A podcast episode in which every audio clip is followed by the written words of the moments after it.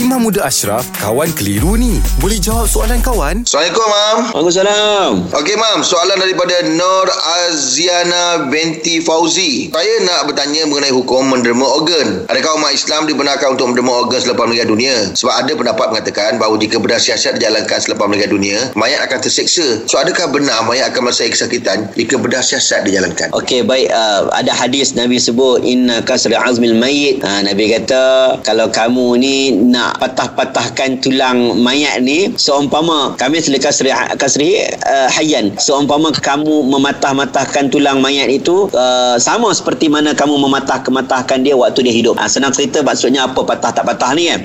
Maksud dia kalau kamu sakiti mayat sama waktu dia rasa waktu dia hidup. Maksudnya nak memberi penghormatan kepada mayat. Kalau dia dah jadi mayat sekalipun, kamu kena jaga baik-baik. Kamu lukakan dia, dia tetap rasa sakit macam dia hidup. Nabi nak suruh walaqad karramna bani Adam. Anak Adam ni kena dimuliakan tubuh badan kita. Mayat kena dimuliakan. Jadi dalam kes-kes apa yang membenarkan untuk kita ini mencederakan semula mayat? Contohnya dalam bedah siasat. Ulama mengharuskan kerana dia bukan melihat kepada benda itu nak buat suka-suka. Benda tu ada sebab. Sebab kita tak bedah siasat ikut suka. Betul tak? Bedah siasat dilakukan dengan sebab masalah. Ada faktor-faktor tertentu. Antaranya kalau ada unsur-unsur jenayah. Takkan kita nak agama Islam kata, okey, lepas meninggal dunia tak boleh dah. Nak bedah siasat tak boleh. Sebab apa? Sebab nanti dia sakit. Jadi kita nak cek pembunuh dia macam mana? Tak payah. Biar pembunuh itu terlepas. Pembunuh tu bunuh orang lain lagi tak apa.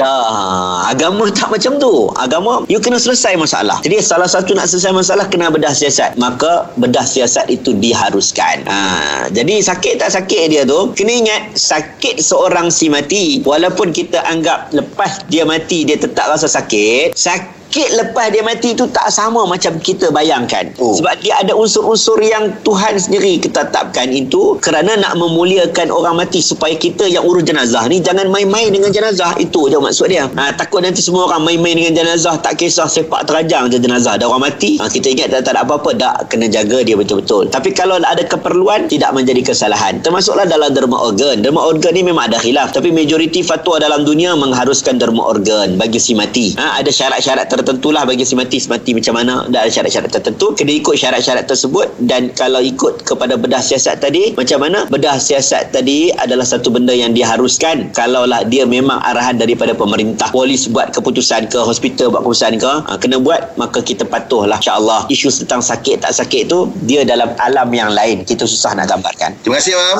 Baik, baik. Alhamdulillah. Selesai satu kekeliruan. Anda pun mesti ada soalan kan? Hantarkan sebarang persoalan dan kekeliruan kekeliruan anda ke Sina.my sekarang. Kawan Tanya Ustaz Jawab dibawakan oleh Telekong Siti Khadijah. Balik kampung hadiahkan Telekong SK kepada yang tersayang. Diskaun hingga 15% dan berpeluang menang Toyota Yaris. Tertakluk terma. Kunjungi butik SK atau layari sitikadijah.com. Siti Khadijah, lambang cinta abadi.